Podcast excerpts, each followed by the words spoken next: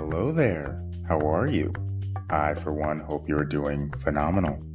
I'm your host, Jalen, and welcome back to Retrospection Connection, where we take a more critical look back at TV and movies that left their mark on us in a formative moment of our lives. Allow me to serve as your guide as we take a look back at today's chosen piece of media. In this installment of Retrospection Connection, I'm introduced to the fantastical world of the 2002 animated film Treasure Planet by one of my dearest old pals and resident high school math teacher, Zachary. Now, I'm sure we're all thinking the same thing. How did I get to episode six of a retrospective podcast that primarily features quote unquote kids media without discussing a project from Disney? Your guess is as good as mine, but I figured better late than never. Together, Zachary and I unpack the coming of age adventure tale, finding ourselves in the themes of parental relationships and charting our own life course. You know the drill by now. Eat, drink, be merry, do whatever you gotta do, as long as you listen. Oh, yeah, and try to leave with something that you didn't come in with. Of course, follow Retrospection Connection on Instagram at Retrospection Connection and email me at retrospectconnect2001 at gmail.com with shows that you'd like to hear discussed, or if you'd like to be featured yourself. Enjoy!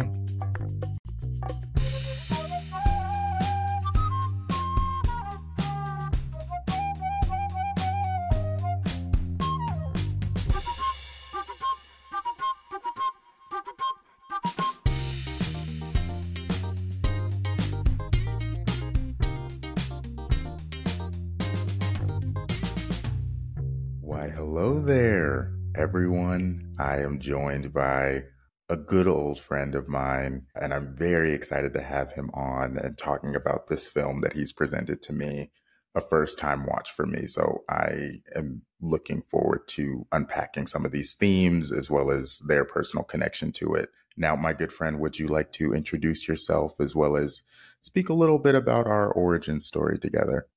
Awesome. Yeah. Hi to all the listeners. My name is Zachary. I met Jalen. Uh, I had the pleasure of meeting Jalen, I should say. We worked at orientation leaders at our college. And yeah, we just kind of met there. And I think we found that we were maybe kindred spirits in some aspects. We're from neighboring cities at a very large public university. So yeah, we just had a lot in common. And we've been friends. We've been reconnecting lately. And it's been great. Yes, no, it's been absolutely amazing. Firstly, I just think it's so funny the sheer amount of orientation leaders that I've had on this show. I promise everybody I do know more people, but a lot of these people that I met at that time in my life are just so spectacular and insightful and have such good things to say. So, yeah, I've had a lot on my show and I will have more. So just be aware of that. But you mentioned something that I really enjoy about our friendship, which is that I think we really are reconnecting at this point, uh, four or five years after us initially meeting. I think it speaks to, yeah, just the connection that we have that we're able to sort of come back to each other and, and have a cool connection like we're having now. Sometimes things happen like that. You you sort of get away from a friendship or whatever, and it doesn't have to be like there was any beef or anything bad happened. You naturally have your own journeys, and the hope is that you're able to reconnect at some point later down the line. So super glad that we have and super excited for you to be here. So thank you. Yeah, thank you for having me. I've been like bragging to all my friends, like, hey, I'm about to be on a podcast. And they're all like, when are you going to be on our podcast? Their imaginary podcast that doesn't exist. Um, it's like when you create yeah. yours, I'll be yeah, on like, like that. If you actually have something, then maybe it'll happen, but we'll see.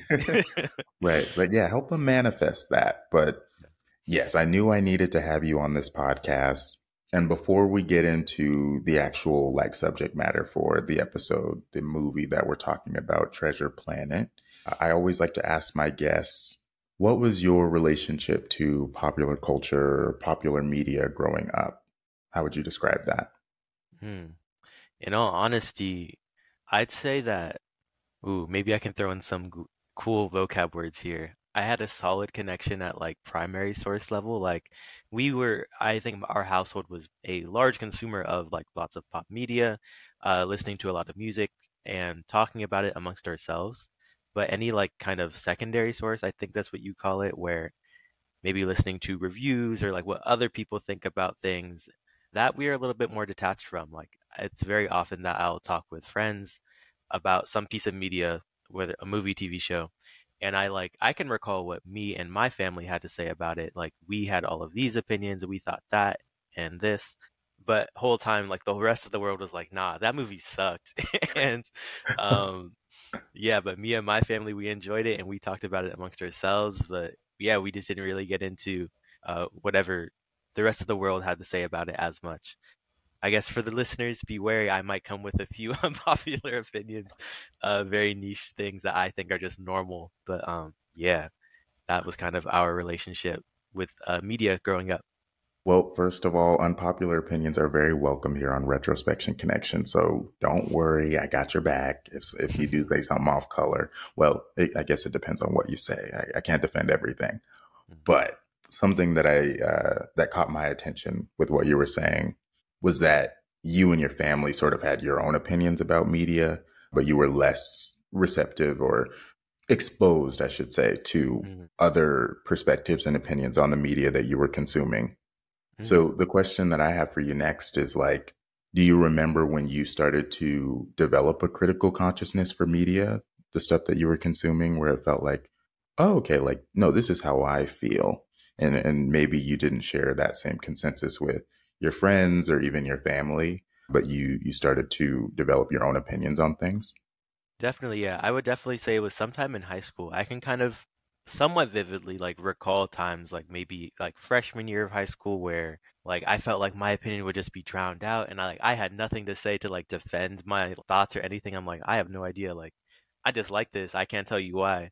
Versus like maybe junior year of high school I'm like having more intellectual discussions about small details that maybe like grabbed me or I really latched onto with some piece of media versus arguably like understandably like a larger thing that I didn't like but I just didn't care about but this very small thing like oh that was really cool to me and like that's why I will ride for this movie or this TV show. Yeah, so definitely sometime in high school. I don't know if that's late or what because I could be somewhat of a follower for a little while. I felt like in like middle school, like I was like, oh, if everyone's saying this, I'm gonna say that too. Mm-hmm. Uh, but definitely around high school, I was like, you know what? Yeah, I have an unpopular opinion, and I'm about to say it, and y'all are about to listen. yeah, I mean that sounds about right though. Usually, middle school, high school, or at least those ages, you know what I mean, is when you start to come into your own identity as a consumer of media and, and having your own opinions, your own beliefs even if they're contrary to what other people around you might be feeling. But for you, what do you think that was? If you had to sort of encapsulate it in a few words, what made you say, you know what, yeah, I, I might have a dissenting opinion, but it's worth sharing and my voice matters in these sorts of conversations? Hmm. I'd first speak to just maybe feeling fed up with going through that process of feeling like my opinion is just being drowned out like almost like they're not respecting me just because of I have a different opinion from them. So it's yeah. like yeah, like I'm going to maybe speak my mind a little harder or try to uh, enunciate my thoughts a little more clearly and really explain why I have these opinions. I'd say it kind of came about naturally over time. And also maybe there's something to say about like extracurriculars I was doing at that time as I think back to specifically my junior year like I was kind of thrust into more leadership positions so I wonder yeah. if like maybe that had a part in my just overall development, just having to say what I think and be kind of singular in what I'm saying versus like being part of a group. Yeah. Oh, I totally feel that. I think it's natural as you're coming into young adulthood to feel that sort of inner need to carve out your own path and strike out on your own course, which is very relevant to today's movie. So I imagine that you're going to have a lot of personal attachment to the film. But that's interesting because I think for me, as somebody that is very critical of the media I consume, but also is on some level just like a people pleaser, I I struggle sometimes to have my own distinct concrete opinion on certain things, especially in media, because I just want to like agree with everybody and make sure I'm not fighting with people and, and stuff like that. So I thought that was interesting that you felt like that sort of innate desire to have your own opinion, regardless of what other people have to say about it. I am honestly still working on that. So kudos to you. That actually just reminded me of something. Um, so for the listeners, if this makes the cut, Jalen uh, hung out with me and my friends at a little birthday get together. One of my friends, Jared, has a pretty loud personality, and we were talking about um, this hypothetical verses between Chris Brown and Justin Timberlake. And in my mind, I know, to me at least, Justin Timberlake is walking out with a dub. um, but yeah, like I noticed, like when he presented you with that question, you were like, "Oh, like I think it really is just like up to your taste, like whoever, which other artists you like better, because they are like in somewhat different genres uh, of music, and their music is just different. I guess this is I'm kind of like contradicting myself because I didn't really speak up on it because I wasn't trying to start a fight because me and my friend can just argue for a long time and uh, I was trying to just have a nice little party. But yeah. Yeah, I'm always trying to like strike that balance between two things, which I think can be good in a lot of cases and it, allows me to do my job as like an advisor, you know, at the school I work at and it, it has its benefits, but this podcast is certainly helping me develop my own voice and and share that. So um, I do appreciate you for being a part of this journey with me. And secondly, I would like to state for the record, I do not support Chris Brown as a person uh, or their actions. I just want, wanted to get that out of the way as well. This is a very anti Chris Brown podcast. But, anyways, with that being said, do you want to get into the movie, Zachary? Yes, let's talk about Treasure Planet. Okay, so let's talk about Treasure Planet. As you may know, if you're a listener, you know that before we get into any of the specifics of the movie or my guests' understanding and connection to the movie, I always like to give a basic premise so that folks can orient themselves, especially if they've never seen the movie. So I'll, I'll give you this premise. In this science fiction rendering of the classic novel Treasure Island, Jim Hawkins is a rebellious teen seen by the world as an aimless slacker. After he receives a map from a dying pirate, he embarks on an odyssey across the universe to find the legendary treasure planet. Now, after I've read that to you, Zachary, what is your read of this synopsis? Does it feel like a holistic view of what the film has to offer? Is there anything that should be added to the summary so that a prospective audience member can really determine for themselves whether they want to watch it? What do you think? I think overall it's a very good description for the movie. One thing that I might add is maybe just like a couple adjectives. I think use the word odyssey to describe the overall journey that this movie is. Uh, maybe just throwing it in like an adjective like heartfelt or like there's some other words of that vein uh, to just describe all of the emotional aspects of this journey as well because while this is definitely an adventure story uh, what like draws me to this movie personally and i'm sure many others is the emotional journey that we see our main characters go through oh for sure. I mean i, I only watched the movie recently. This was not a childhood film for me in the way that it was for you but i remember thinking that it struck a really good balance between being sort of like this individualistic adventure story as well as this i guess to simplify it like a family oriented heartfelt movie as well that emphasized both of those sorts of things which i really admired about the movie i want to go from there to talking about your personal relationship to the movie since it seems like this connected to your heart space as well, this movie. So let's talk about that. Tell me how you came upon this movie, if you remember that, and the role that it's played in your life from childhood to where you're at now. So I will start off by saying I definitely don't remember exactly how it came into my life, but I will talk about how it persisted. Um, it came out, I think you already mentioned it came out in 2002, which puts me at approximately a little over two years old when it came out. Um, so yeah, I definitely don't have any recollection of like the first instance or instances that I watched it. But if you ask any of my siblings, like, what was the one movie that Zachary was gonna watch, like any given day, uh, didn't matter how many times he'd watched it, the last day, the day before that, uh, what movie was he going to ask to put on the DVD? It was Treasure Planet. This is a movie I watched so so many times as a child, up to the age of like I don't know, like six, so that's a good like four years of me always or pretty incessantly wanting to watch this movie. And yeah, I think moving forward as I've like grown up and developed, it persists as just this emotional connection to some feelings that I honestly didn't know that I had for a while, and then I'm continuing to grow to understand even today. So it's a movie that definitely means a lot to me. For sure.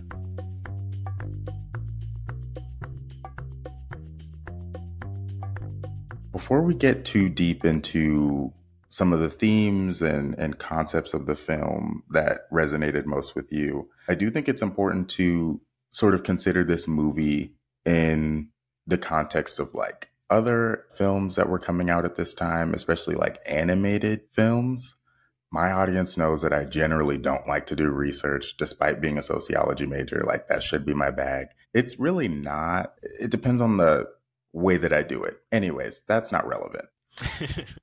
I did do a little bit of research at your behest, and we found that Treasure Planet is the most expensive traditionally animated film of all time.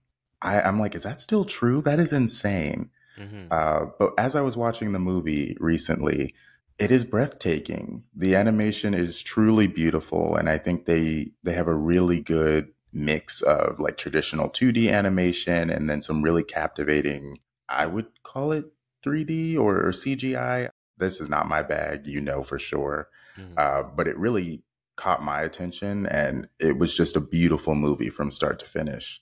I was wondering, do you feel like this is part of the reason why this film has such a lasting impact on you, like the technical aspects as well as the sort of um, thematic elements of the film? Yeah, definitely. Like, I think, oh, there's so many things I could speak to with this. Uh, firstly, I just generally very much appreciate animation. I could tell you, like, well, if anyone knows me, uh, you know that I love anime. So of course, that's a medium that I'm very much looking to like notice these little technical details and see like, oh yeah, that little shot there, that element of this specific frame, like oh that's 3D, but the rest of this is just traditional like computer 2D animation, or like this looks like hand drawn to some extent. I love noticing things like that.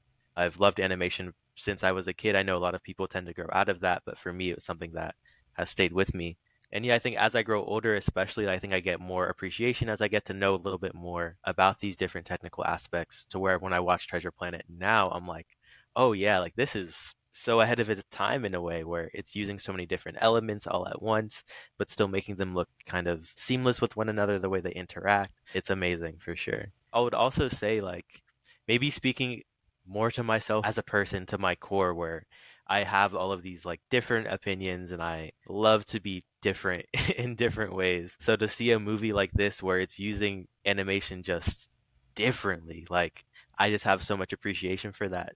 I have a deep appreciation for art that is willing to or not willing to, but is decidedly different, purposely different with how it's presenting itself. So yeah, that's definitely part of what I love about Treasure Planet now. You mentioned a little bit ago that animation is typically considered like an art for children to mm-hmm. consume, and that a lot of people our age and older at some point seem to abandon their love and appreciation for animation. They may be able to appreciate it on like a technical level, but beyond that, even I can critique that about myself. I am open to animation, but I sometimes buck up against that because it's just like, oh, is this for me? And there's not always that expectation that you can enjoy something that was either traditionally intended for kids or is just animation. But I wanted to ask you, and, and not to get too far away from the topic at hand, Treasure Planet, but why do you think you have been able to appreciate animated works like anime or even Treasure Planet up into your adulthood years? One thing I would definitely say along with that, kind of going back to what I said towards the beginning, where I feel like the way I consumed media growing up was kind of in a bubble, is another mm-hmm. way to describe it, where I had my family and we had our opinions and we didn't really listen to anything outside our little bubble. And my brothers, they're quite a bit older than me. And to see them, you know, fiending over like watching Avatar The Last Airbender at their big age, like to me, that made it seem normal. We're like, oh yeah, I'm going to grow up and still watch animation if it's good. Like with any type of medium. If it's good, I'm going to engage with it, regardless of like its target demographic. If it's good and I personally can find some enjoyment, like I'm going to be there for it for sure. Yeah, so I definitely would credit my older siblings to just literally showing me that you can be an adult and still enjoy animation. That's such a liberating perspective because I feel like, especially now with social media, there's so many, or at least potentially so many eyes on what you are enjoying or engaging with. And so there's a lot more pressure to, I'm trying to think of the right word, not manufacture, but sort of like curate what you're presenting to the world as the things that you like and that you take part in. And mm-hmm. so I think it's very freeing to just be like, hey, this is what I like and this has merit to it. You can tell people why it has merit if you'd like, but it, that's not really the point to you. As long as you understand why you like that thing, that TV show, that movie, that music video, that book, whatever, that's what really matters. And, and so I really like your perspective on that. But going back to Treasure Planet, we mentioned how immersive and amazing the animation quality was for that movie. Can you talk to the audience a bit about like whether that was a commercial success, a critical success? Like in your research, what have you found about like whether this huge effort paid off? So to kind of start off with this, I am a math teacher. I'll say that really quick. So I love to look at numbers, and this should be pretty straightforward for anyone to understand. The budget for the movie, the amount that they were spending was $140 million, going back to how we said this was like the most expensive traditionally animated movie of all time. Off of that budget, they had a return of $38 million. So, damn. quite simply, not a commercial success. There's no way you could uh, twist that around. Yeah, definitely was not a commercial success. And this is a Disney film in particular. So you know that they were certainly not happy with that return. One fascinating thing that I always like to think about around this time was like Disney was sort of, I guess, closing out its renaissance period, or at least that's what it's dubbed by like media analysts and stuff like that. They deemed the time from, I believe, when The Little Mermaid came out in 1989 to I want to say probably around like when Mulan or Tarzan came out, so around 1999 as the Disney Renaissance. So this sort of resurgence of Disney's power in in like the animated space, the kids and family entertainment space because prior to that time in 1989 they were having a lot of misses and there's a lot of reasons for that that people who are more educated on the subject have already discussed at length. So I'd recommend checking out some videos or other content, either on YouTube or just on the internet. But it's very fascinating. And Treasure Planet came out in 2002, but it was in production for quite a while before that, I imagine, since it's so elaborate. Really marked something of an end to that Disney Renaissance period commercially because it did not perform as well as they'd hoped. The critical response it seems to be kind of like standard like kids nowadays might say it was somewhat mid based off of these numbers some of the bigger spaces like washington post or cinema score are giving it things like a four out of five or an a minus. There's hmm. even some places like oh rotten tomatoes of course having a score of 6.5 out of 10 so yeah just definitely kind of like middling type of ratings and scores. So like not exceptional, but also not bad. It, it just sort of is there for mm-hmm. for a lot of these publications. It's very interesting that it was coming off of a time where Disney could really do no wrong when it came to their their output. And then this wasn't the first film that sort of stained that legacy, but it was really one of the biggest hits in a bad way for mm-hmm. the company. But let's let's let's not focus on that too much because I think that there is a lot of merit to what this movie is putting out, despite what Washington Post or Rotten Tomatoes has to say about it. So I'm hoping to talk more about that with you.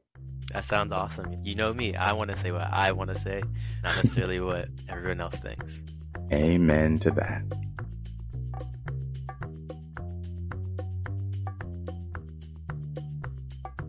So the primary character in the film is Jim Hawkins. And like I mentioned in the premise, he's a rebellious teen that is seen by the world as an aimless slacker. And something that I really latched onto from the beginning was this theme of redemption and finding, I guess, finding a way to make up for or atone for maybe the negative consequences that have been accrued based on your actions. So, Jim, near the beginning of the movie, is known for sort of getting into little bits of trouble with the law because he's inherently an adventure seeker. He's a bit rebellious, and that can sort of get him into trouble with traditional authority figures. And he lives with his mother. It's noted that his father left at some early age. I don't think they really get into the details of what happened there. He's just kind of not a good guy and and and abandoned the family when Jim was really young. But it seems like that's had an impact on Jim and he's lacking some sort of direction. It's caused a lot of stress for his mother because she's the only one there to sort of manage Jim's actions and Jim's emotions and the way that he responds to how he's feeling about things there's a moment in the film that I'll admit when I was watching, I, I teared up a little bit because Jim sets out on this adventure that that we'll talk about a little bit later in the conversation, but he sets out on this adventure partially as a means to make things up to his mother because of the the stress and the harm and all the things that he put on to her growing up. He wanted to prove to her that he was worthy and that he could do something to give back to her after all that she'd given and sacrificed for him. It, it certainly made me think of like growing up as in a single parent household myself and just wanting to do right by my mom and give something to her after all that she'd given to me. I, I wanted to ask you, like, what did you make of that theme of redemption in the movie? Did you relate to it when you were younger and, and wanting to do right by your family? Does that theme resonate with you differently now as an adult? Yeah, I think, and I won't go into like all the nitty gritty details, but I could definitely see times where I could tell that my parents, whether or not they were explicitly saying it, you could just tell that, oh, they're going through a lot right now. They are in pain to some extent. And there is this notion, like, or this feeling, I think, as a kid, especially at my small age, uh, watching this movie for the most part, where it's like you feel helpless like there's nothing you can do in order to like help your parents. And i wonder if that's how maybe jim felt uh, early on in the movie where it seems like he's aware that his mom is having a hard time for sure and yet he's still you could argue making it harder for her. I wonder if those actions kind of come from this place of like i don't know what to do to help so i'm just going to continue my behavior essentially. Yeah, there's that helplessness, right? It does make you want to lash out a bit, or at least I can imagine as a kid or a teenager that's witnessing that frustration or loss of control that you see in your parents. Like, okay, I don't know what to do, and it's making me frustrated. And this mm-hmm. is the way that I know how to express that, maybe by acting out. I could see that in Jim's actions, and really he's responding to the stress and the feelings of anxiety that his mother is clearly expressing, maybe just not in the most productive way. Yeah, and then we see Jim eventually embark on this adventure, like you said, in part to make her proud and even maybe make her logistical situation just improve her life in general. I think as a kid, maybe you don't have that type of understanding of like what can I do to like get the family money or anything like that. But there is just this inkling of understanding like if I am successful, whatever metric that means for you at that time, like I can make them happy at least. And that's something I definitely felt uh, for a large part growing up. Totally. And I know for a fact, like where we grew up, you know, we were okay. Like we were doing all right. I don't think, certainly for me, I can say I never had to need anything. And that that's a huge blessing. But it wasn't a situation where we were like so well off to where like we didn't have things that could make life better or easier. I definitely, even as a kid, knew that there were things that I wanted to accomplish in my life to where I could make those things possible for my mom and for my family at large. And I don't know, I'm still so young. I'm on the road to that, but I'm sure that you can relate on some level of that too, knowing that, okay, if I just accomplish this, or if I achieve this, if I become successful in some way, maybe things can be easier and more manageable for the people that I love. Definitely, yeah. And I think we're going to get into this a little bit more later, but I think it definitely reminds me of my perspective now where I guess, fun fact for the listeners, I'm also an educator. I believe I'm like the third educator on this podcast. yeah. I um, like, I interview a lot of teachers. Don't know what that's about, but y'all are dope. Yeah. So yeah, and exactly what you just expressed, where you want to be able to essentially give back to your parents. It's like that's one of my main goals as an educator for my students, uh, especially since I teach in, you may call it a disadvantaged community. So I definitely want for them to be able to grow up and give back to that community, give back to those people that raised them. I mean, I can only imagine that you see that a lot reflected back to you. A lot of mm-hmm. students that their success is not only hinged upon their just innate desire to be great, but also to provide and and support their families. That's a very real desire for people. So yeah, I think that's really cool that even though you're not like a parent or an authority figure in that traditional sense, you're in these classrooms with students and you can see that desire within them. Speaking of authority figures and just other figures that present themselves in your life as you start to live it and get older, I do want to touch on some of the key characters within the film because we're going to be name dropping them and and talking about them in the context of the themes. So Zachary, would you want to give us like a quick rundown of a few of the main characters that we see throughout? Yeah, certainly. So our secondary character throughout the movie is Long John Silver. So he's a cyborg who kind of takes on this mentorship and almost like a father figure role with our main character Jim. However, he does end up betraying him and becomes our main antagonist. Then we have Dr. Delbert Doppler, who's kind of like this dog like alien guy, but he's such, I guess, as is suggested by his dog like appearance, he's so sweet, kind of gives golden retriever type energy. Next, we have Captain Amelia, who's the captain of the ship, has a little bit of, of, a subversive moment when she's introduced, as you kind of expect the captain to be a man, but then it's this very, well, feminine woman, which is awesome. Then there's lastly this robot named Ben, which is actually an acronym for Bioelectronic Navigation. And yeah, that kind of rounds out our cast. I think at the forefront of the film, at least when I was watching it, the central relationship that moves a lot of the film and and the themes forward is the relationship between Jim Hawkins and Long John Silver. Would you agree that that's kind of the overarching relationship throughout the film beyond that of Jim and his mother? A hundred percent. Yeah, definitely. And, and, why do you think that is? Because I, I truly don't think that this movie would be the same without that sort of relationship fostered between Jim and Silver. Why do you think that their relationship is is such a main hinging point for the film as a whole? I think that the relationship between Jim and Silver is so important because the central themes of this movie are that of like mentorship and yearning for some type of connection with another person. Uh, and we, I think we see these two characters who both embody that. I think you can see that they both do yearn for some type of connection, uh, specifically like a deeper connection, because Silver does have a crew that he goes on his adventures with, but does he have friends? Does he have people to talk to at any type of deeper level? That's not really seen throughout the movie, and we already know Jim's situation with his absentee father and lacking that role model and father figure.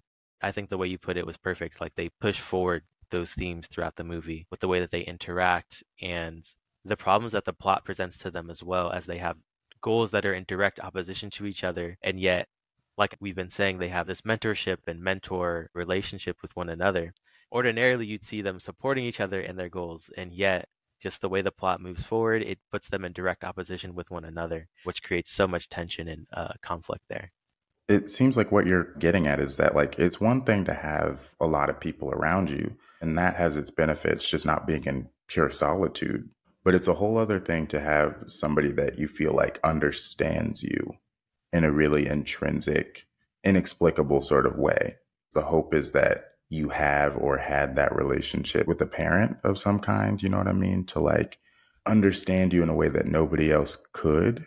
And I think that Jim, in a way, saw that in Silver and vice versa. Obviously, Silver's older than Jim, so he's not necessarily looking to Jim as a sort of mentor or anything like that. But there's a kindred spirit energy between the two of them. They recognize that adventurous, rebellious aspect of each other's personalities within each other and it clicks for them pretty quickly and they go on this really cool adventure before their interests diverge that I think demonstrates how much they get each other in a really deep way. I think when I was younger, I didn't really, I don't know that I didn't look for a mentor or I just couldn't put it into those sorts of words when I was little that that's something that I was wanting or that I was looking for because I'd grown up with my mother and I had an older brother too. And so that's really all that I knew. And I didn't think that anything beyond that was needed. And I don't know exactly where I lie on that to this day, but as I'm older and I, I serve as an advisor to students on my campus now, I, I really do understand the importance of having a mentor, somebody that has a little bit more life experience and knows more than you and can offer some wisdom and, and, and understands your perspective and where you're coming from, what goals you're trying to achieve. So I, I'm curious, both as it relates to the film and as your life now as an adult, as a teacher, where does the theme of mentorship show up for you, both as somebody that is a mentor and somebody that is looking to be mentored? Like, what is the significance of that theme in your life, and how does that connect to the movie? Well, yeah, I think I think it's pretty clear to see uh, where it may come into play in my uh, career right now. Uh, I, like I mentioned, I'm an educator, uh, so I feel like it's so often where I just have so many high hopes for these kids that I'm teaching. For instance, there's one student that in particular that comes to mind when I think about this, where they've explicitly expressed that they feel that they don't have a lot of people supporting them. They feel that if anything, they have people at home expressing doubt to them, expressing that they don't have any hopes for them whatsoever. But I can see like personally like when i am working with you like in our class like i can see like you're a smart kid and you are capable of doing so many great things and i just really so strongly want that for them i definitely see this theme of mentorship i can see myself kind of in the shoes of long john silver in my own personal life definitely like early movie long john silver not the whole betrayal arc and opposition that we see at least i hope not uh, so I definitely see myself there. There's also something that just popped into mind right now as you were kind of talking about that. I was really thinking about my journey uh, in life so far, where I felt like I have been just trying to find like people to latch onto in some type of way. Where, yeah, I think it's just a natural thing where you just want to have someone who just understands you and the way you put it was just so beautiful like this inexplicable understanding for one another. I couldn't help but think about like my best friend jared where it's just like i feel like we just get each other like at a level of like sense of humor uh, when we're upset things like that it's just natural we just get it. So i'm just feeling so many feelings of like gratefulness towards the people i have in my life to have that feeling right now. One more thing to add on to that i think as a kid especially around the time where i was watching this movie I definitely saw myself more in Jim's shoes. And I guess I'll say a disclaimer like my dad was around. My dad was a great dad, but I think part of the way that he was being a great dad was just he had to go to work a lot to provide for our family. What that meant, and I guess what that sacrifice was for him was that in order to provide like the logistic things like the finances and things like that, it just meant that he didn't have as much time to spend with us. And so I think I definitely felt that growing up, which maybe led me to seeking these connections with friends or even my siblings for certain stretches of my life? Well, firstly, I think it's so impactful and meaningful to have this black male figure in the classroom. Speaking as a black man myself, I didn't have very many. Gosh, I'm trying to think. Did I have any at all, like black male teachers? I don't think so there were other people at the school that I would see, and you know, we do the signature head nod, and like, you know, we mm-hmm. have that moment of acknowledgement, and that was important too. But I think it's so meaningful that you're helping shape the minds of, of this next generation and that you're such a positive influence, at least just from the outside looking in. It, it seems like you're a really good mentor for these kids, and I'm so grateful that they have you. Something funny that I wanted to touch on that you mentioned in, in your last spiel was that you likened yourself to the earliest iteration of Long John Silver in the film, not the latter part. And I, I think it sort of gets to this other side of mentorship and authority figures, parental figures in your life. As I was watching the movie, I was like, firstly, admiring the relationship that Jim and Long John Silver were coming to with one another. I was like, oh, Silver is going to be a great mentor for this kid. Like they both have this adventurous spirit within them, and he can help Jim sort of hone this skill into something that is productive rather than destructive and harmful to the people that he loves and cares about. And then there's a moment in the film where, like you mentioned, their hopes and their ambitions diverge. They have different ways of approaching the central conflict in the film. And it certainly made me think about how, like, you realize as you get older that not everybody's going to always be worthy of the trust and admiration and respect that you might want to place upon a mentor or like an older person in your life. And you just gain, I guess, more discernment, just having a more holistic understanding of who these adults are. Because I think when you're younger, you have this more idealistic view of your parents or your teachers people that you trust, right? Like they can do no wrong and they don't have a single bad intention in their body. They're not driven by any sort of unhealthy desires or ambitions. And you sort of see Jim lose that sort of naivete because, on one hand, he's very against authority and like people telling him what to do, but he you see it with Long John Silver. He wants to believe, even for a moment, that this guy is just good and just wants the best for him and means what he says. Because Long John Silver says some pretty nice, deeply meaningful things to Jim uh, and about Jim. And so it's very hurtful when he realizes that maybe some of those things were for show or to further Long John Silver's own agenda.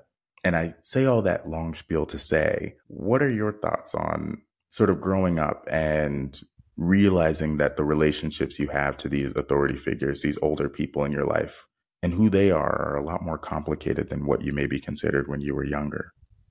Definitely, yeah. Like, I would almost liken it to that of like seeing my role models and these adults in my life as heroes to some extent. I liken them to like some of the cartoon characters I used to like to watch, like Superman. Like they can do no wrong. He's a man of steel. They're infallible. As you grow up, you just realize that, yeah, like they have their own flaws. And I think it's also a general part of maturing where you realize that maybe some of the things they did that hurt you was just them being human and realizing that they are not that superhero that you thought that they were and it was great that they were able to kind of present themselves like that like 70 80% of the time that they were able to do that. But at the end of the day they are just human like the same way that you are. As a kid growing up like you just don't see that. You see yourself as smaller and you see them as like perfect in this type of way. It just takes time to grow up and realize that. In a way like they're more similar to you than you really think. Like they have their own mm-hmm. flaws as well Oh, yeah. I, I especially really latched onto that last bit that you said about them being a lot more similar to you than you think. And it's such an uncomfortable, but also weirdly liberating moment of growing up when you're able to see, like, damn, they're just like me for real, like in good ways and also not so good ways. Because you mm-hmm. start to have your own complicated life experiences where you're put into really weird situations and you have to make choices that maybe impact other people. And you realize that in a lot of situations, there's not always a choice that you can make that is going to benefit everybody equally. And you may hurt people. And I think that that's something that happens a lot for parents. And as somebody that's not a parent myself, I really can't speak to that all the way, but I can imagine that there are just moments where I don't know, you you have to let down this person that you created or that you had a part in building and shaping. And that's got to be hard. In the movie, Jim and Long John Silver, or Silver for short, they have a lot of a similar drive and a similar desire to achieve their goals. They have strong motivation. For Silver, I think he's been searching for this legendary treasure planet for a lot of his life. And I think he's put a lot of hope and faith into this mission. And I think he's willing to go to great lengths to realize his dream of getting all of that treasure. And then you have Jim, who, you know, obviously has not had that same like long life to want this, but he's been reading about this treasure planet for his whole life since he was a kid. He sees this as an opportunity to show his mother that he can put some of these skills like that that adventurous side of him into positive use and find this treasure and and maybe use it to better the life of his mother and the people that he cares about. But i imagine for jim that was kind of shocking and weird if he if he did ever come to a point of realizing how much he and silver have in common. I'm wondering like have you ever had a moment like that where you look at your parent or you look at your older brothers or something like that and you're like wow i don't necessarily like this part of you but i can see it in me too in some sort of way like a hundred percent going back to that aspect of like realizing or developing a greater understanding for the personhood of the adults that we look up to. I think there's also maybe this is just me. this like selfish aspect of it where you expect them to sacrifice so much for you. Like you don't understand that oh they need to rest, like they need to sleep. Like oh but you want to like hang out and you want to play. Like there's this thing called self-care like they are trying to practice right now. They're like trying to set a boundary and like take care of themselves but you don't realize that at the time like you're too young you're too immature i'm using second person pronouns where obviously i mean to use first person like that was me for sure for a long time i don't think that selfish aspect is super present in the movie but definitely i think that's a connection that i make where in my own life i am expecting or i had used to i don't think i do this anymore too much um, but i used to kind of expect my parents to be able to let go of anything that they wanted to do and accomplish just for me and yeah, like it's just so selfish. I don't know any other way to put it. There are some moments throughout the movie to kind of mirror that, where we see Silver have to, or I guess first to kind of just lay it out, the lay out the plot where Silver wants the planet and the treasure for himself, but of course Jim wants to take that treasure for himself so he can go back home and help his mom, as you explained earlier, to kind of redeem himself that's exactly kind of like at odds with what Silver wants, of course. They both are vying after the treasure for their own very individual goals. And there's this moment towards the end of the movie, just about at the climax, where Silver has this choice where he can either hold onto the treasure. And this is also a great feat. Like I just want to take a second to explain. Like he's holding up like an entire like ship just with like his own abs, legs, quads, everything. He's putting his all into just holding this ship up and then he also sees Jim sliding off like into this pool of I think lava or fire like below him and so it's very clear that Jim is not going to make it unless Silver helps him. But here is his goal on the other side that he's quite literally just barely in reach of. In order to maintain this connection he has to let go. So I think that really puts into perspective like kind of the sacrifices that a parent like figure might have to make in order to be that parent that they want to be and to be perfect in that way, uh, in the way that they're expected to. Yeah. I mean, it's that whole thing about like human connection versus that inherent ambition that you have within you. I like that point of reflection that you had where you're like, do you not realize that your parents and these older figures in their lives, they also have dreams and they have goals. Mm-hmm. They have things that they want to accomplish that are totally irrelevant to you. They have nothing to do with you. And as you get older, the hope is that you are able to take a step back and allow those people that love you and care about you and have been caring for you to achieve those as well. But yeah, we, we saw Silver have to reckon with that. Do I want to finally have a connection with another being that goes beyond the surface level or goes beyond our desire to reach this treasure or something like that? Mm-hmm. and is just about us caring for one another and being understanding of each other. I really like that the film took the route of saying, Yeah, I want that. And mm. Silver ended up letting go of all of that treasure so that he could save Jim. And it puts a really cool light on the whole antagonist angle that they took with Silver because admittedly initially I was like ah like it's kind of cheap they they made him the villain and I'm just like okay it's not how I wanted it to go uh-huh. but I, I think it was a very satisfying conclusion the way that they allowed Silver in a way to also redeem himself which is what Jim was looking for mm-hmm. and at the very end of the film spoilers sorry it's still a great movie to watch but at mm-hmm. the end of the film Silver is very seriously facing like prison charges because he's done a lot of bad things to get to this goal of, of finding this treasure. And in that moment, Jim could turn him in, but he ultimately decides to let Silver roam free and do the thing that he's always wanted to do.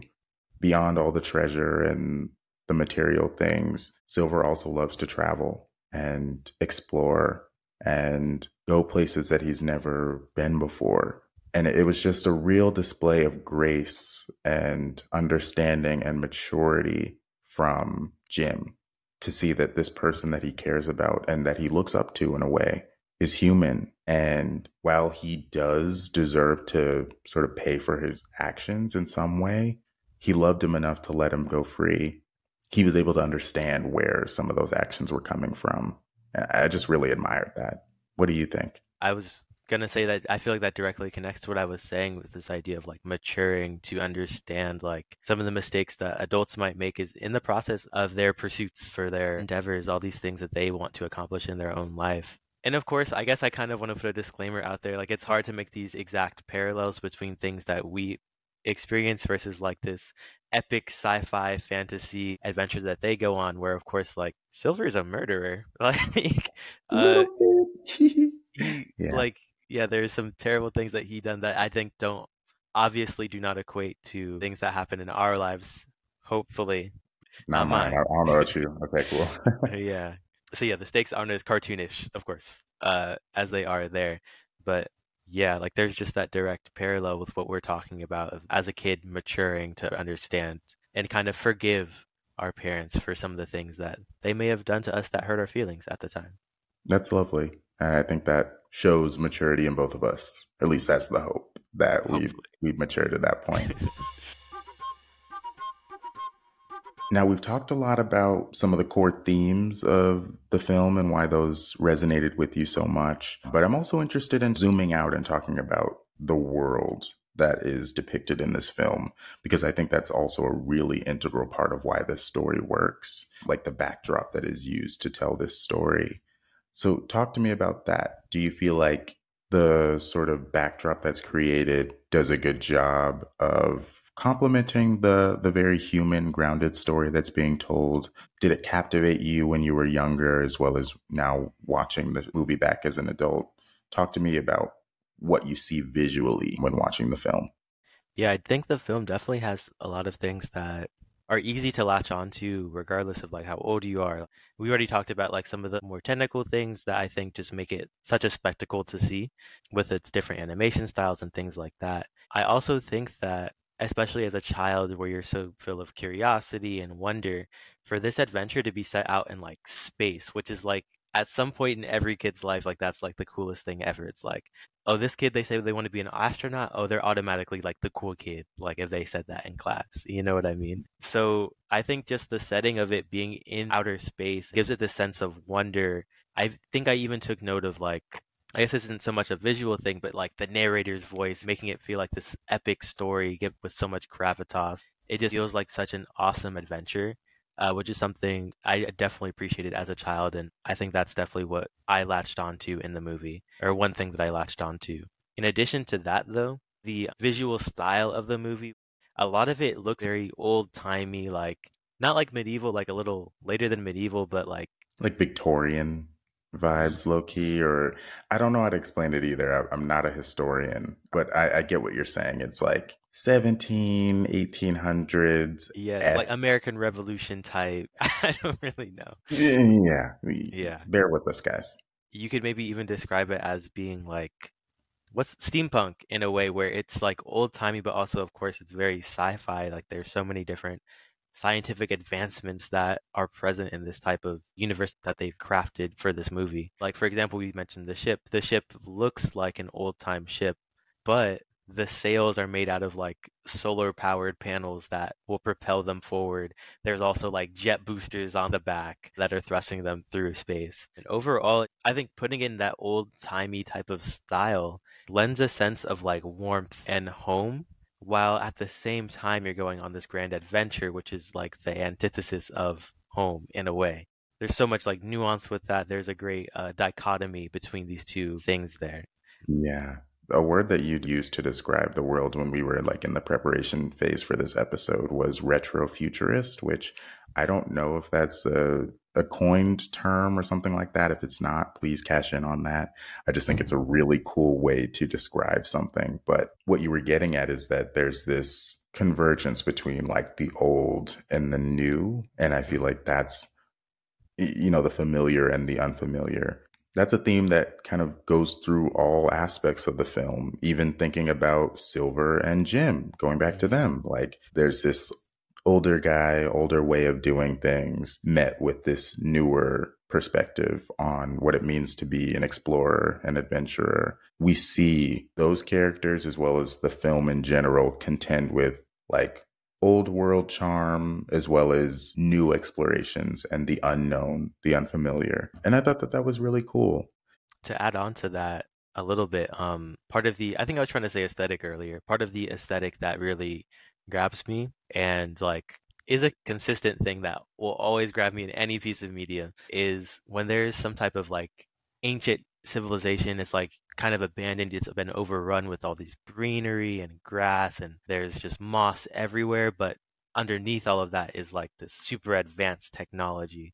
Things like that, it just always grabs me. I can't even really explain why just yet. It's just this type of aesthetic it invokes that sense of adventure where it's like you've discovered something amazing here that's been left behind for a while but yes, that aesthetic that is present specifically towards the end when they actually do reach Treasure Planet just grabs me and has always grabbed me uh, in any form of media.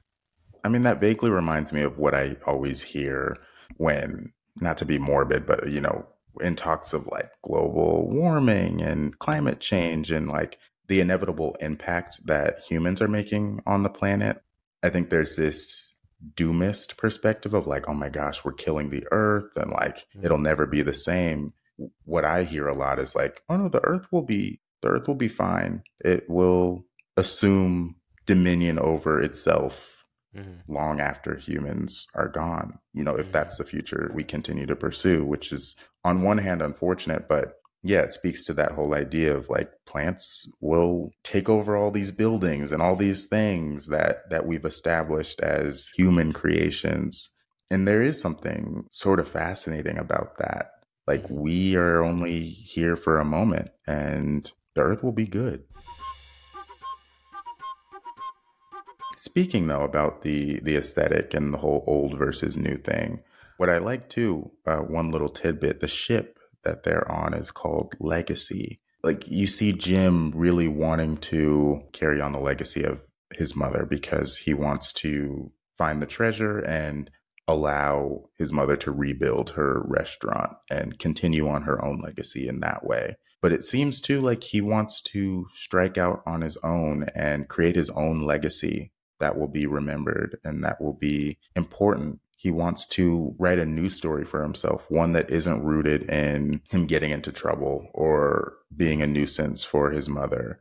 And that was a really powerful theme to me. I think it connects to what we were talking about earlier about just wanting to create something of value for the people that you love and just wanting to be remembered. I can say for sure, like, maybe this is the ego part of me talking, but I really just want people to know me for something good that I've done, whether that be professionally or personally, remembering me as a good person that did good works and had the best of intentions, even if those weren't always realized. What do you what do you think about that? Just this idea of creating a name for yourself in some respect and leaving something for the people that come after you to remember you by and to take forward even after you're gone. I think that's a great connection to make with this movie. I feel like it almost connects to Jim's rebellious kind of disposition where he sees everyone's expectations of him and he sees the doubt, he hears it, when he's presented with this amazing opportunity, he wants to use that as his way of changing the story that's being written about him. Essentially saying, all this so far is just the prologue of all of the awesome things I'm about to do. Really picking up that opportunity to do that and writing his own story in that way. And that's a big part of growing up, right? Learning that really the only person that's going to be creating your story primarily is going to be you. People are going to have an impact on it and they're going to make their mark. But really, we have so much agency, especially as we grow up, in telling our own stories and deciding what gets put in and what gets put out by virtue of our actions. And what I liked about the film and Jim's realization of that fact is that he goes from being somebody that just overall didn't appreciate authority or or like older figures in his life trying to guide him and tell him what to do. He went from just like sort of not appreciating that at all to realizing that maybe these people are saying something of value. In some cases, you know, like his mother or even Silver or Delpert or mm-hmm. what's his name? Shoot. Delbert. Yeah, okay, cool. I was right. um, yeah, like realizing that maybe there is something of merit, of value in what they're saying, but nonetheless, you still have to be the one that guides your own ship and mm-hmm. that chooses the way that you go and do that with honor and with respect for the people that have gotten you to that point, but do it nonetheless. I've certainly been caught up in that in the past where it's like, okay, maybe the way of honoring this person that has cared for me from the time I was young is to like just do what they say. And I, I think ultimately that's a disservice to the people that have reared you into who you are today. You have to take what they've taught you and then choose your own path. And I think in the long run, the hope is that they would be more proud of you for doing that. And it seems like at the end, Jim's mom is very proud of him for sticking to his guns and choosing his own path, his own way of living. And I don't think that she would have chosen that for him, but I, I think she's even more proud of, of who he's become because he made that decision on his own. How do you feel about all that? I think we see Jim definitely come to understand so much more. I think he mentioned a point of where he comes to respect people or respect authority a lot more towards the end. And that's extremely demonstrative by the point that he becomes like an officer of some sort. I don't know if it's like a police officer, or a military officer, or what, but he has some type of authority himself by the end of the movie. Uh, so that is like an implicit or even explicit show that he does value authority for like what it is in and of itself. And I wonder, kind of just extrapolating, I wonder if he is like purposefully like wants to be some type of mentor towards other young folk like he had himself finally gotten with Silver by the end of the movie. Well, yeah, because I think he realized that the need for a mentor, the need for somebody to look up to and admire isn't necessarily just to like blindly admire this person and just like take everything that they say for fact and like use that as your central guiding force for your own life but to give you another perspective that is colored with wisdom and experience and mm. you know just like something different something outside of yourself that can inform your own perspective so i think that that gave him a new respect for like authority figures and, and people in his life that are trying to guide him he knows that if he does serve as an authority figure or as a mentor to somebody else in the future I don't think his hope is that he is just blindly followed and believed, but that he can offer something to that younger person, something to think about, something to help shape them and allow them to create their own path too. It was it was nice to see him develop a more holistic understanding of what it means to be an older figure in somebody's life. Um, and that you can't look to that person for all of the things that are going to shape you into who you are ultimately you grow up and you have to look inward to find those last pieces of, of what makes you an individual. I was going to say, I really like what you said about him kind of getting a more holistic view and putting pieces together. Amongst my little bit of research I did on the movie and this franchise, I explored other iterations of it from the prequels, but there's also one additional piece of media that comes after this movie which is like some hmm. random little like computer game they put out based off of the movie but it's kind of like a sequel. so in this video game, it's like you play as Jim, who is now like a military officer or something like that. He may end up having another run in against Silver, now on the side of the law. Um, and I only bring this up just to kind of further this point of him being more holistic and kind of understanding there's a lot of different pieces to being an adult and going through life. And I guess the connection I want to make is that now he's gained an appreciation for authority, but in his life moving forward, it's not like he's just putting aside his yearning for adventure and going out. Like he is still going on adventures, just now for uh, purely good versus like where you see in the beginning of the movie, like he's riding his like hoverboard, like breaking government property probably just for the sake of like doing it because it's kind of fun. Like, no, he can do amazing things and put his skills to use for a purely good cause. Yeah, I, I think I I noticed that too. Like at the beginning of the movie, he lacked a cause for why that authority or, or why those rules were set into place, and I can understand that. Like a lot of laws sometimes just feel super arbitrary, and you're like, okay, why is this a thing? You know what I mean? But him striking out on this journey of like finding Treasure Planet and having a pure motivation of wanting to make the life of his mother easier I think gave him a foundation and like a more pure motivation for seeking out that adventure. And I think that that directly led to his eventual career path as like you were saying, some sort of officer or something like that, where he gets to channel that adventurous spirit into something that doesn't directly harm mm-hmm. the people that he cares about. And, and I thought that that was a really cool evolution of that spirit within him. All right. Well, as we start to wrap up the interview portion of, of this episode, of course, I, I've got to thank you exponentially, Zachary, for coming on this show and having this conversation with me, especially about some themes that I think are really personal to both of us and can be emotional at times. I appreciate you for coming on and yeah, just just um just doing this with me and being open and transparent about your experiences and your relationship to the film.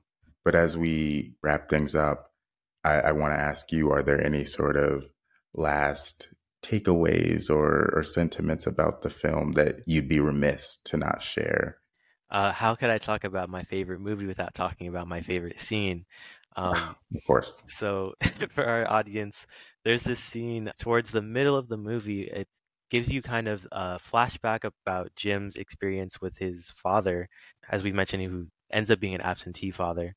Contrastingly, we have this juxtaposition of him building these great experiences and great memories with Silver on the boat before Silver ends up betraying him. This scene overall, with all the music and everything, creates this amazing microcosm for a lot of what we've been talking about in today's episode, where we get to see essentially like all these different sides of what a human and what an adult can be, where we see that an adult can be a failure in some respects, as we see that through flashbacks with Jim and his dad, his dad just failing to be there for him in the way that Jim needs. And then through this montage of all these very heartwarming clips between Jim and Silver, we see how much a mentor can be to a person. Just simply having someone that, as we've said, like understands you and just gets you and spends time with you, how important that can be. However, though, people are just so well rounded. That's like the overall thing that I'm taking away from this. There's so many different sides to what a person is. Nobody is going to be perfect. Uh, and we see that directly after this scene with all the music and everything. One of Silver's associates ends up killing the vice captain of the ship. Of course, we know later on in the movie, Silver betrays Jim. And by the end of the movie, we see Jim having succeeded in bringing some type of treasure back and essentially redeemed himself. After that, he has this moment with Silver as he's watching him pack up and leave where you can imagine as the viewer of this movie that Jim could do something to like call the cops over like arrest this man right here because again Silver is a criminal and he has done some pretty heinous things even to Jim specifically and yet he lets him go and I think that ends up showing that Jim sees him as the complete set of the things he's done. He doesn't see him as just the mistakes and he doesn't see him as just those happy, fun memories that they had. He sees him as his whole personhood. And I think that is so much of what it means to grow up and develop and become mature, to become an adult ourselves. I think I said this already, but like disclaimer, obviously, like it's a little different. This is a cartoon. Like, yes, Silver was like a murderer, and maybe like that's not the thing to balance against like happy memories you have with someone. But like, I think that is the message that I am taking from the whole movie in itself. I think that's really lovely. And I think you're spot on that a big part of becoming a complicated human yourself is acknowledging that everybody else is exactly that same way. I think we can get locked up in our heads and be like, I'm the only person that has these rich, complicated histories and thoughts and ways of seeing things. And it's like, no, you're just not in everybody else's head. So you don't have that same insight into all of the complicated stuff that's going on for them. But I think that's like probably the greatest gift that you can give to somebody else is that understanding of like, even though I don't know all that maybe goes into being who you are, I know that there is a lot that does go into, you know, who you are at this point in your life and giving grace where you can, giving understanding when you can, because you're going to need it too, whether you know it or not. There's going to be somebody that looks to you and you might make a mistake, you might falter, and you're going to want that person to see you holistically. I, I think that's a lovely takeaway for this film, Zachary, and I think that that's something that I will be reflecting on myself. Thank you for exposing me to this film. I never have seen it, and I don't know that I would have seen it anytime soon without you prompting me to do so. So thank you for sharing it with me. It's amazing, and I, I really do hope that the folks that are listening will choose to check it out someday because it, it's pretty great. Always happy to spread the good word. Amen, my brother. All right. Well, with that being said, we are hopping right into ad break. So stay tuned.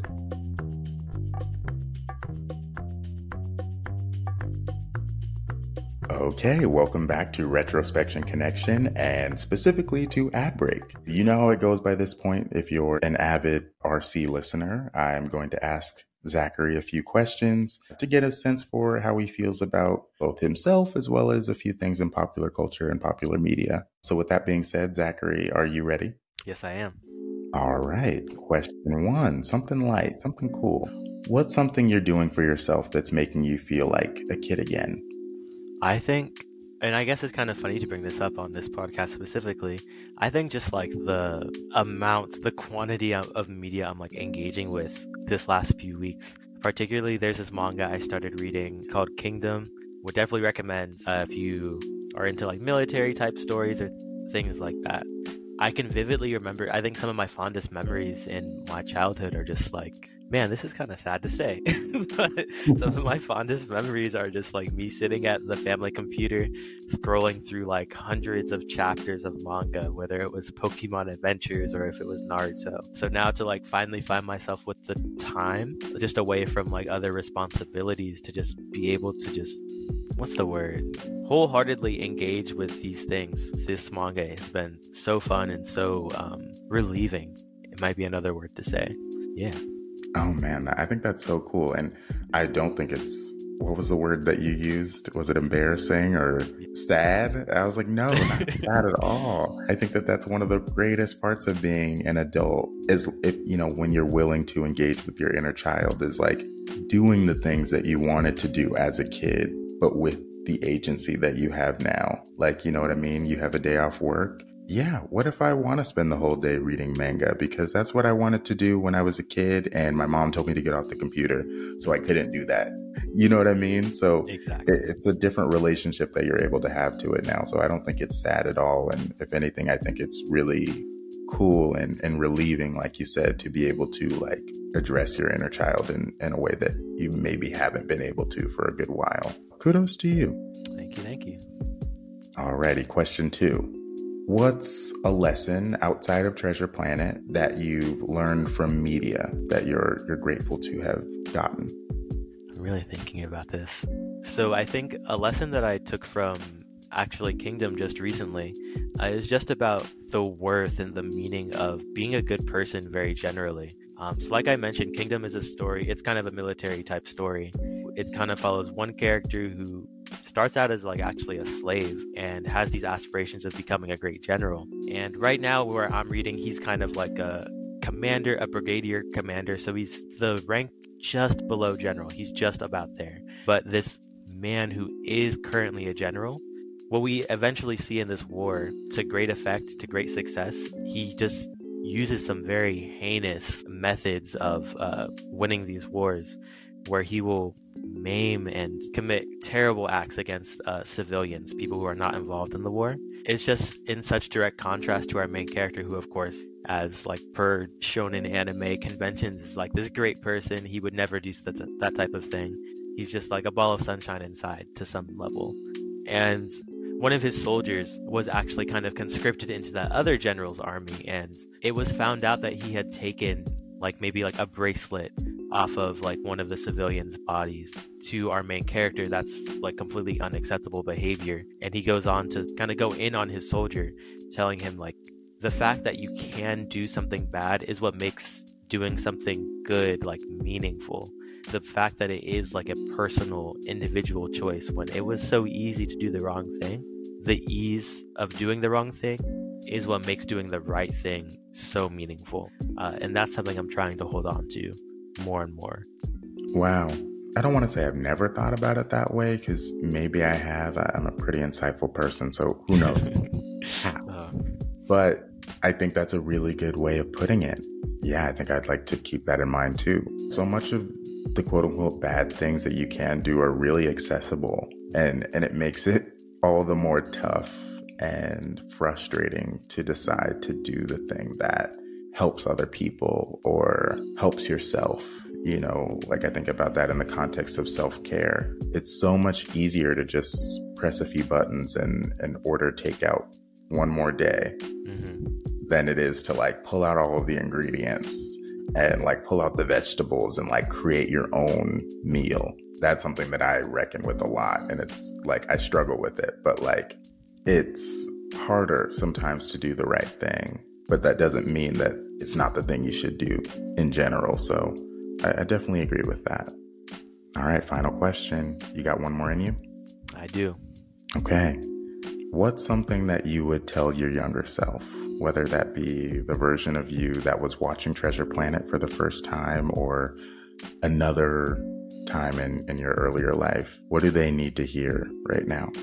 One thing that I'd like to tell myself, or a younger version of myself, uh, is that, and this is going to sound kind of foolish, like, why would you need to tell someone that? But, like, it's okay to plan. It's okay to, like, have a good plan and let things go according to plan.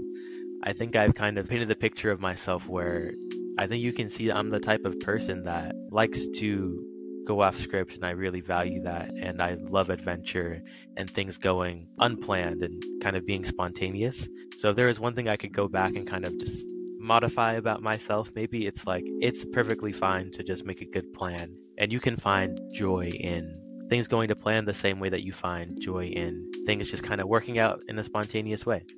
Oh, I love that. And I don't know about you, but I, I found that it's actually kind of freeing and liberating to create a plan. And what I found is that there's like always going to be unforeseen variables that come in to a certain situation that allow you to still channel that adventurous energy and like the uh, you know exploring and experiencing the unknown. That's inevitable. Like there's always going to be things that you didn't consider that come into play whatever you're dealing with. So it's okay to have a plan and then indulge in those moments where things maybe don't go to plan. You know what I mean? So, like, I, I, think there's a place where you can reconcile those two things. And I think it's gotten you to where you're at now, where you know the value of having a plan for your life. And yeah, I, I think that's really lovely. And I think a lot of our younger selves could hear something like that and think it's worthwhile. With all of that being said, I appreciate you endlessly. Once again, Zachary, for coming on the show. And um, I, I hope to have you on again. I think you have a really keen eye for media analysis and taking your thoughts and articulating them in a really cool way. I think it's perfectly suited to being a teacher, an educator like you are. And I'm I'm just glad that you found that career path because it feels like something that you're meant to be doing. Those words mean so much to hear from you. I very much appreciate and admire the work you're doing here on this podcast. You've talked about how it's a way to like connect with others and as an educator that's like the core of what I appreciate in life. So yeah, I think you're doing great work as well. Thank you for having me on. Of course. All right, my man. Well, I hope you have a great rest of your day, and um, I hope we keep reconnecting. For sure. Let's go hiking soon. let's go hiking, please. Let's do it. Yeah. All righty. I'll talk to you later, man. Yeah. Bye. later.